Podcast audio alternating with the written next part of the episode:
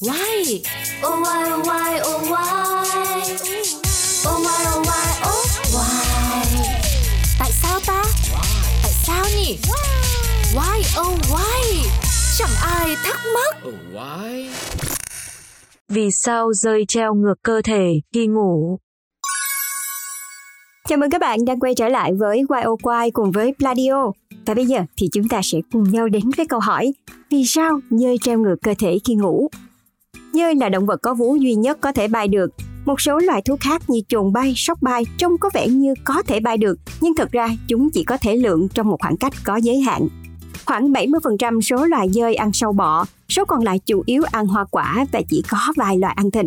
Dơi cần thiết cho sinh thái bởi chúng đóng vai trò thụ phấn hoa hay là phát tán hạt cây. Sự phân tán của nhiều loại cây lệ thuộc hoàn toàn vào dơi. Loại dơi nhỏ nhất là dơi mũi lợn Kitty, khi chỉ dài 29 đến 33 mm, nặng khoảng 2 gram và loài lớn nhất là dơi quả đầu vàng với sải cánh dài đến 1,5 m và cân nặng khoảng 1,2 kg. Khác với côn trùng, đôi cánh da của dơi không đủ lực để có thể dễ dàng nâng chúng từ mặt đất lên không trung. Do đó, lúc nghỉ ngơi, dơi luôn chọn một vị trí ở trên cao để khi mà cần bài lượng, chúng chỉ việc thả mình xuống, lợi dụng lực cản không khí để hỗ trợ cho việc cất cánh. Ngoài ra, khi mùa đông đến, dơi cũng có tư thế treo ngược mình lên để ngủ đông, như vậy có thể giảm bớt được sự tiếp xúc với đỉnh hang lạnh giá. Hoặc có một số con dơi có thể vùi đầu và thân vào trong màn cánh, cùng với bộ lông mềm mại mọc dày trên mình, có thể có tác dụng ngăn cách hẳn với không khí lạnh ở bên ngoài.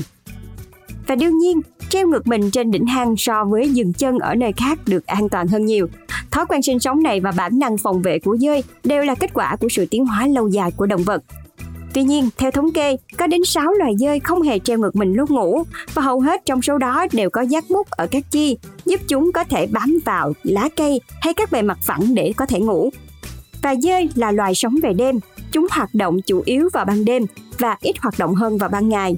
Dơi bắt đầu hoạt động vào khoảng hoàng hôn và rời khỏi tổ để săn tìm thức ăn. Vào ban ngày thì dơi sẽ thường dành thời gian treo ngược để ngủ, chải lông và tương tác với những con dơi khác. Và dơi có thể treo ngược trong thời gian dài, bao gồm cả trong thời gian ngủ đông và thậm chí sau khi chết. Một số loài dơi có thể ngủ đông từ 5 đến 6 tháng và sống sót thông qua một lượng mỡ nhỏ mà cơ thể đã dự trữ.